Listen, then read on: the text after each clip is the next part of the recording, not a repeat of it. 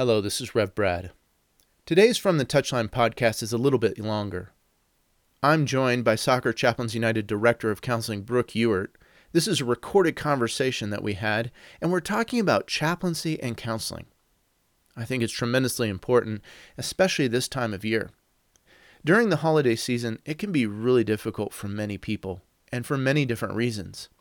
So, whether you're an athlete, a coach, an executive, or a staff member, a fan even, if there's a way that we can support you, please reach out to us. That's part of what Soccer Chaplains United is about offering our chaplaincy and counseling services to support you, your family, wherever you are during this time in this season. So thanks for listening today.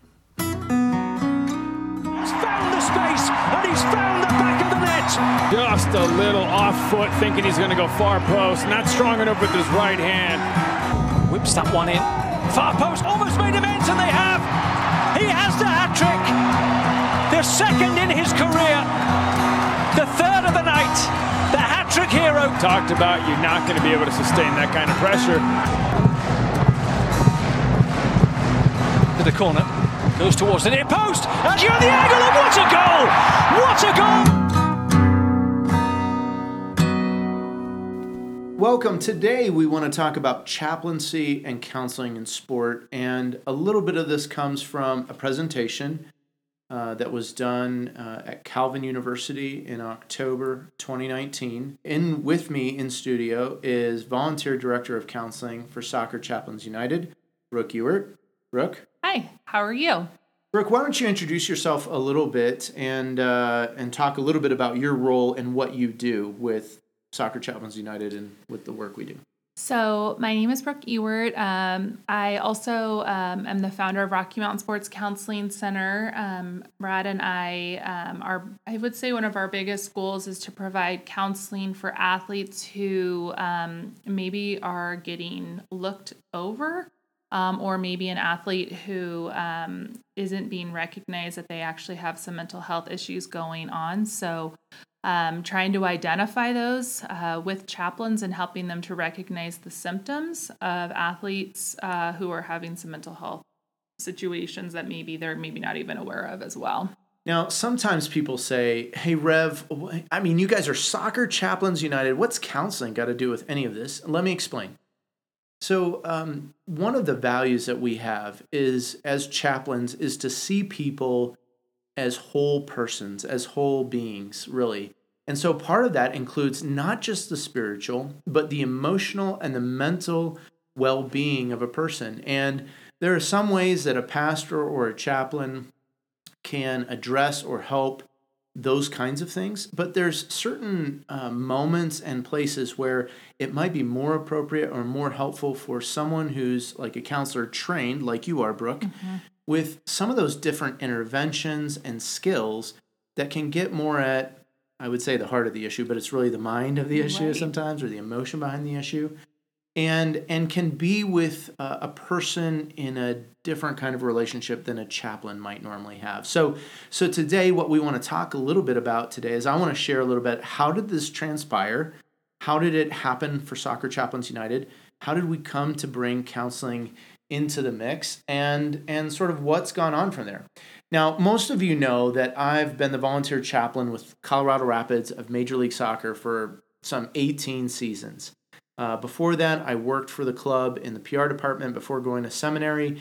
And I've spent some time as a hospice chaplain. I worked in a large uh, major church in the Denver metro area and uh, and now the work that I do is is growing and building up Soccer Chaplains United. And you know some of the values that that have come as as we've as we've grown as we've uh, worked through this is as I mentioned this sense of holistic care around the people in sport. So that can be the athletes. Uh, it's also the coaches. It's the staff. It's the family members.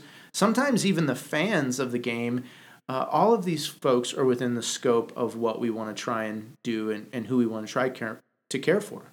Um, we utilize as chaplains a pastoral care framework. So there's a lot of times that we're there in crisis moments, but we're also there in celebration moments too, like a, a birth or a wedding, and we officiate those things. We celebrate we celebrate wins and trophies, and and we're there in the hard times too as chaplains. And so um, the other part to that is we've developed a team approach. Uh, a lot of times in sports ministry, you can see some lone rangers or individuals that kind of just are out there and they're supporting. But um, for me, the story of of how this came about and having a team approach came as I was sitting across from an athlete one day. And we were sitting in an uh, IHOP restaurant, International House of Pancakes. And I remember Brooke, he he sat there and he told me, he goes, Rev, do you see this plate of pancakes? I'm gonna eat this, and then I'm gonna go purge to keep weight for the team. And Brooke, I remember just feeling so um, just so helpless, maybe even a moment. I I knew enough to know that I wasn't prepared or qualified to do this. And this really began the journey for us of linking and adding counseling uh, into the work that we do. And so, um, fast forward a few years, we we had uh, an initial counselor that was on our team and part of what we were doing, and we sought to grow that. And we started to realize there's there's some people that aren't being cared for, and uh, some of that included the wives, girlfriends, the partners of the athletes and coaches, the family members, and so enter in Brooke Ewart. Well, so the interesting thing is just to kind of back up just a little bit into my story. Um, I feel like God really started preparing me actually in high school, just trying to figure out what was the difference between uh, maybe an elite athlete versus just an athlete who just so happened to play a sport. And I felt like God was really asking me like what's really different. Um, I went to college, took some. I took a sports psychology class, just absolutely loved it. Got to work with athletes. I got to see what the research side was like, and then God put a huge hold on all of that. Um, I got married. We had four kids. Uh, we raised uh, them until I had was a stay at home mom until all of them went to school. Life, life got in the way. Are you kidding? Life got in the way, but um, at that point, uh, I felt like God really spoke to me in a very clear way and said, "I need you to go back to school right now." Um, so uh, very quickly, in obedience, uh, went uh, to Denver Seminary and told them, "This is what I'm interested in. I'm interested in helping athletes on their mental health side." And it was really kind of one of those like look at me thinking, uh, what are you talking about? Because really at the time, even just five, six, seven years ago, there really wasn't much work being done with athletes on the mental health side. There was the performance side, but not the mental health. And I think now, you know, now coming back full circle, it's definitely started to come to wow athletes have mental health issues and how do we address those? And you know the cool thing is is that god is opening doors that i never in a million years would have thought possible. And even you know just working with the colorado rapids the soccer team and the developmental academy the young ones um, we're already seeing that there's a need um, in helping them to realize that the need is there for them. And we there's um, people to come alongside of them and say we're here. We're here to help Brooke, for a moment, it, would you tell us the difference between? Uh, you kind of touched on this this word, this language around sports psychology. What's the difference though between a counselor like yourself mm-hmm. in sport and a sports psychologist or a a performance expert or, or whatever the language mm-hmm. may be. What, what's the difference? Well, I'm going to tell you a little bit of a funny story. So, I've actually tried to explain this to athletes before, and it, I always feel like I get myself into trouble. And I actually explained it to an athlete once, and she said, I'm so confused. And I said, Me too, because the gray mm. line is so, so sure. small. But the best way I would say is a sports psychologist is much more on performance. They are looking to make the athlete better on the field through drills or through some sort of mental performance technique. I'm not really as concerned about their performance because I feel like the root of most of their issues is some is somehow some sort of mental health issue, where it's anxiety or depression. If you have someone that's anxious or depressed, they're not going to be performing well. So you kind of got to get to the root of it um, and figure out what's actually going on. So I think just to kind of narrow it down as best as I could, I would say the actual performance versus the actual mental health is the best way to delineate between the two. Yeah, I wonder, and I almost feel like maybe that's a little bit of common ground that mm sometimes the chaplain and counselor might have is that for myself as a chaplain, I know that God's going to work through the wins and the losses. Right. Sometimes more so through the losses, more so through the trials and tragedies of the game than through the wins and successes. Sometimes when we win or we're doing so well, we don't need God, we don't need mm-hmm. others, we don't need faith, we don't need to address the underlying issues that may be present in our lives. And so I wonder if that's a little bit of common ground that we might share. Hmm. Um, I do know this, you know, uh, if you're listening and you're an athlete, you know, again, we we we to kind of share like some of these things based on your framework. So so take the lens of where you're at in the game right now. If you're an athlete, a coach, an executive listening to the podcast, if you're a up and coming player or a parent, uh, whatever your role, whatever your your kind of station around the game, um, you know, the, there's some things we want to kind of teach and, and kind of coach and, and talk about in this podcast, including the difference between a chaplain and a counselor. So, so let me get into a few of the things from the chaplain side. Um, you know, in terms of chaplaincy, uh, most of the chaplains with Soccer Chaplains United are ordained, seminary trained. Uh, they've got continuing ed. They they tend to be uh, working or serving in another capacity outside of Soccer Chaplains United. So they've They've got accountability and skill sets and other things that make them just really wonderful to work with and, and really attuned into people. Um, but the chaplain has a few differences from a counselor in that usually our training has been more along the lines of pastoral counseling rather than clinical counseling. And I'll let Brooke talk about some of those unique uh, things and those differences. Um, as a chaplain, I would say some of my experience and background is not into you know when that when that athlete told me that they had an eating disorder or he didn't say eating disorder but i knew eating disorder uh, i hadn't been trained in how to properly address those things i knew enough to maybe make a referral i knew i need to get this person to someone else who can help but i myself had not been trained in how to provide good healthy interactions and interventions for that person so probably good that I knew my boundaries. Probably good to, uh, um, you know, get that person into the right place, the right relationship.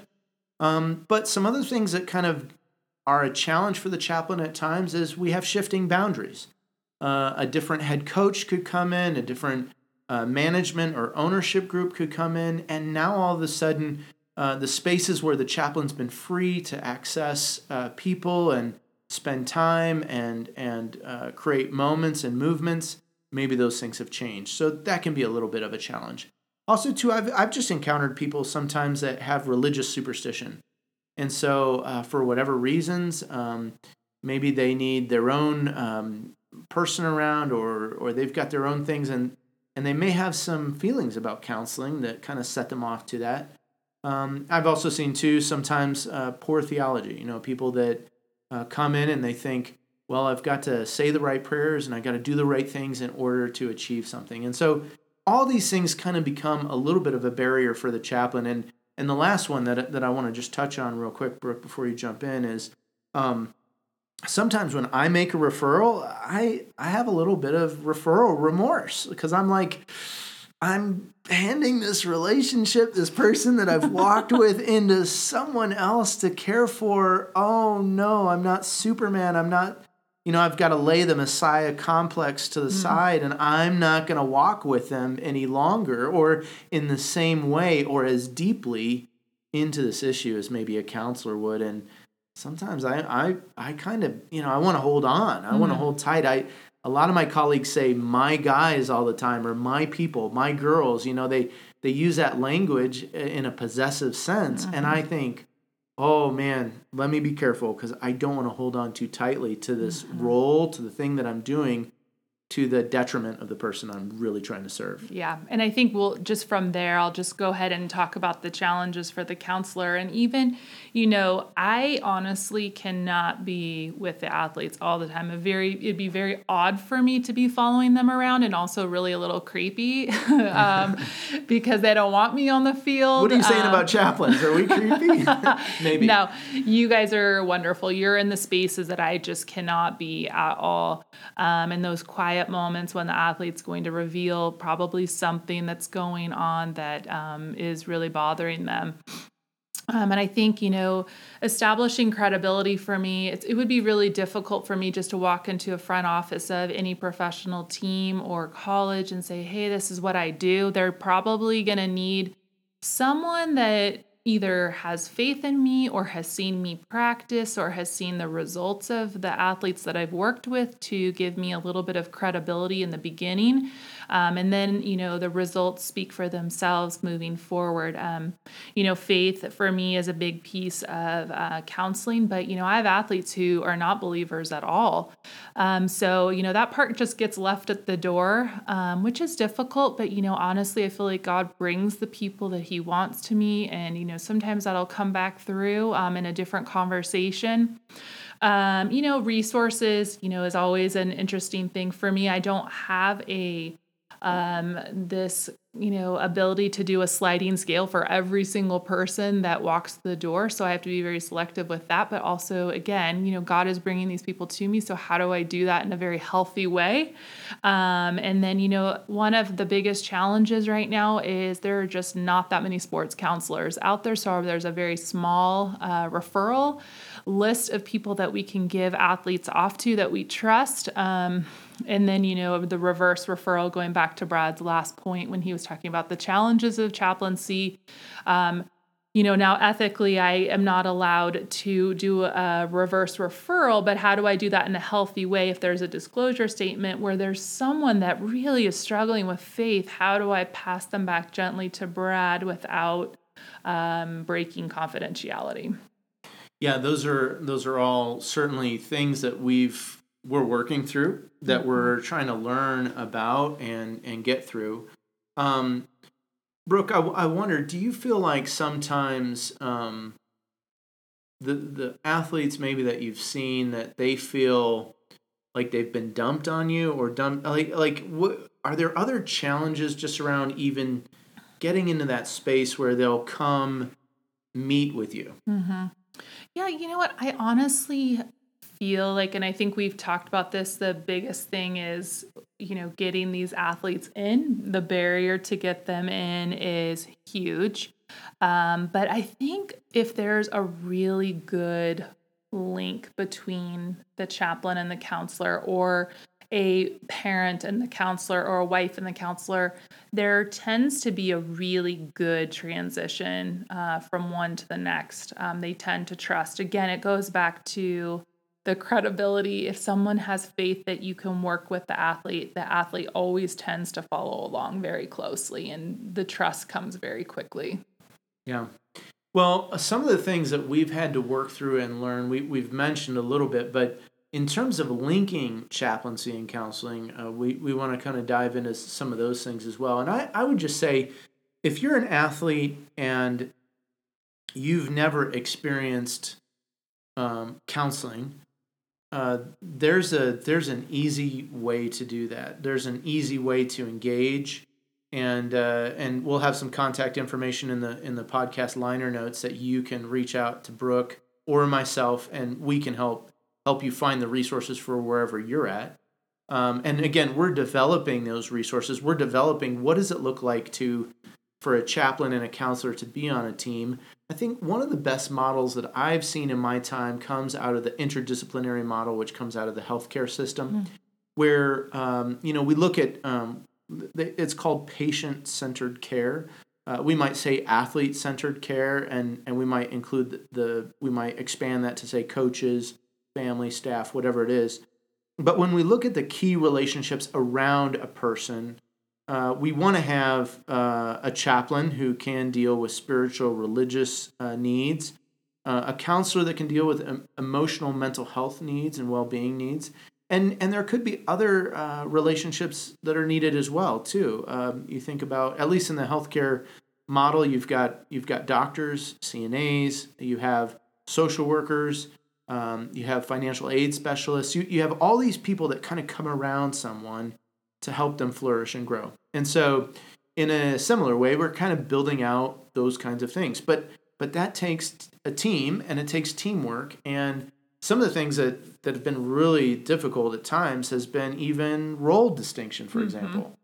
Brooke, Yeah. do you want to say more about that? Yeah, I mean, I think who has what role and how does that uh, come across uh, to each of the athletes? I think too of okay, who's got this, and I think too even just going to the role distinction is the the handing off. Um, how do we hand off in a really good way so that the athlete knows that that we um, trust the next person that they're being handed off to. There's a lot of work that goes on behind the scenes for us with that. We are never just handing off just to hand off. Um, we are thinking through it, praying through it, trying to figure out if this is a good match. What do you think? Yeah, I, I think those are uh, those are challenges. Is how do we make those handoffs? And uh, I think one of the things that that affects that is the transient nature of the game. And you know, here we're talking football, we're talking soccer, very transient. The you know, if I had a dollar for every time Jose Mourinho's moved on to a different coaching of a team, I'd be wealthy. Um, so would many other people. But um, you see sometimes this transient nature within the game where uh, athletes, coaches, staff are constantly on the move. And so it's really hard to establish and develop trust, for one, but then a caregiving relationship, whether that's the chaplain or the counselor, the transient nature of the game really has an impact. Yeah, and I think we've seen that over the last few years of making sure that as someone does transition to a new community that we either have people that we already know that we hand them off to again kind of back to that handoff word um, or we have already done a lot of work uh, with referrals and i think you know just kind of making sure we get this phrase in as the stigma of sports is just you know or the stigma with counseling in sports is just still very big. Uh, we hear a lot of athletes say oh i don't yeah i don't need help. I'm fine. And then you know they're just not doing okay and making sure that that we actually have um, have people in front of them who are telling their story. Like this is something that really um, helped me, um, even if it's just one person on person on every club that we work with that can say counseling helped. And you know, we call them. It's our special phrase of their torchbearers. They're shining the light in the darkness where they think they're all alone and isolated. Yeah, and and perhaps there's no better advocate than the person who's been helped and received that help. And you know, in the same way that counseling has a stigma, I would say religion in general has a stigma in sport, especially more the global sports like football, um, like uh, hockey, some of those things. But uh, you know, some of the American sports may have a little bit different feel and take on religious expression in and around the the club, the locker room, the team. But those stigmas are things that we often have to educate people around. Sometimes it's a generational thing. Sometimes it's just a matter of a, a way that someone's been coached, or it could be a personality thing that, that kind of gets in the way of receiving help, receiving care, whether from a chaplain or a counselor. Well, uh, Brooke, we're, we're running a little long on time or a little short on time, but let's talk about some of the um, areas where we've seen some good things happen in working together. Uh, what are some of those things where where you've enjoyed working together with a chaplain? Yeah, I think for me, the fun thing is, you know, just those handoffs of, hey, I have someone that needs help. What can we, how can we support this person? And the counselor coming in, um, whether it's myself or someone else, and saying, let's work through this. Um, let's figure out how to get you to a healthier place mentally. I think that's been a big thing. Um, just even thinking through working in the family suite over the last few years. Um, and the relationships that that have developed with the athletes' wives or their girlfriends or their families, and just to say, "Hey, we're here for you." Um, some of those, I mean, Brad and I have kind of laughed over, you know, two or three years, a, a time of two or three years of difference, you know, from the second that I walked in to when the referral actually came. Those people are watching, they're listening, and they really um, want the support um, and knowing that we're there helps so much. Yeah, I've enjoyed working together in some of the educational moments that we get, whether we're preparing for a conference or doing a parent education, an athlete education. Here we get the chance to talk about what is counseling. Hey, let's acknowledge there's a stigma, but why does that stigma exist? And is it true? Is it right? Is it fair? And do we need to work through those things so that someone can get appropriate help? I enjoy I enjoy seeing the light come on in someone's eyes. Um, I always think it's funny too when when someone uh, someone says, "Hey, tell so and so hi for me," and it's like, "Oh yeah, we we can't really do that because we're keeping confidentiality here, you know, and and we don't." We we realize but we can't realize. We we know but we don't know or we don't know and then we you know it's just kind of a weird sort of relationship sometimes. Well and i think that it always makes me laugh too because they obviously don't know that we adhere to different ethics and uh, principles that we're not sharing um, the situations between each other but more of just a hey, um, if you have this person, you know, let's make sure that they're cared for. Um, so we we really do are we're very mindful about that uh, when we're working with these athletes. Yeah, it feels sometimes a little stilted and awkward, but but we know that at the end of the day that they have the absolute protection of mm-hmm. confidentiality and privacy uh, that they need mm-hmm. to get the help that they desire that they need that sometimes they don't even know about yeah and I think, you know, if you're an executive, if you're someone listening, you're in club leadership, I think this um, this helps the bottom line, right? You you want better people, you want well-rounded people, you want people to feel supported and loved and cared for.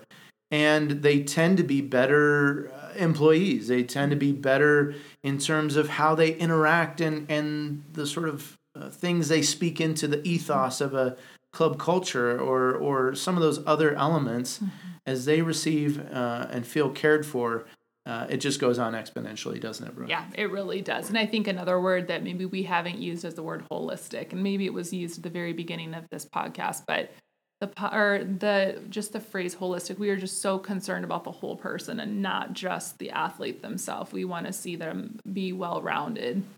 So, Brooke, um, I'm imagining there's an athlete, there's someone out there listening, and they go, or maybe it's even a someone who wants to do counseling mm-hmm. uh, in sport, uh, what are some ways to get in touch with you? Yeah, I mean, you can get a hold of me uh, through Rocky Mount Sports Counseling Center, or you can also get through uh, through Soccer Chaplains United, um, our website. We're all connected through both ways, um, and it would be welcome conversations. Um, we are really excited. If you are actually even interested in working with athletes in sports counseling, we'd love to have a conversation with you there as well. Yeah, we're looking to grow out a network, and uh, that network has no bounds. And, uh, you know, on the chaplain side, I'm always looking to grow chaplains for particular teams and clubs at all levels. And, and we're doing the same with counseling. We're growing a network, which uh, tends to be more geographically based, but um, we, we are exploring things and we're we're working really hard to pioneer in this field. So, if you're a student of counseling, if you're a student for chaplaincy, if you're more interested in this, if you're interested in in getting behind this uh, in other ways, please reach out to us. If you're someone that has influence in an institution or an organization and you say, hey, we, we want this for our soccer team, our soccer club, our soccer entity, whatever that is, uh, please reach out to us as well. You, you've got our contact details will be in the in the liner notes here. And thank you guys for listening. Um, this is Rev Brad and and Brooke coming to you from the touchline.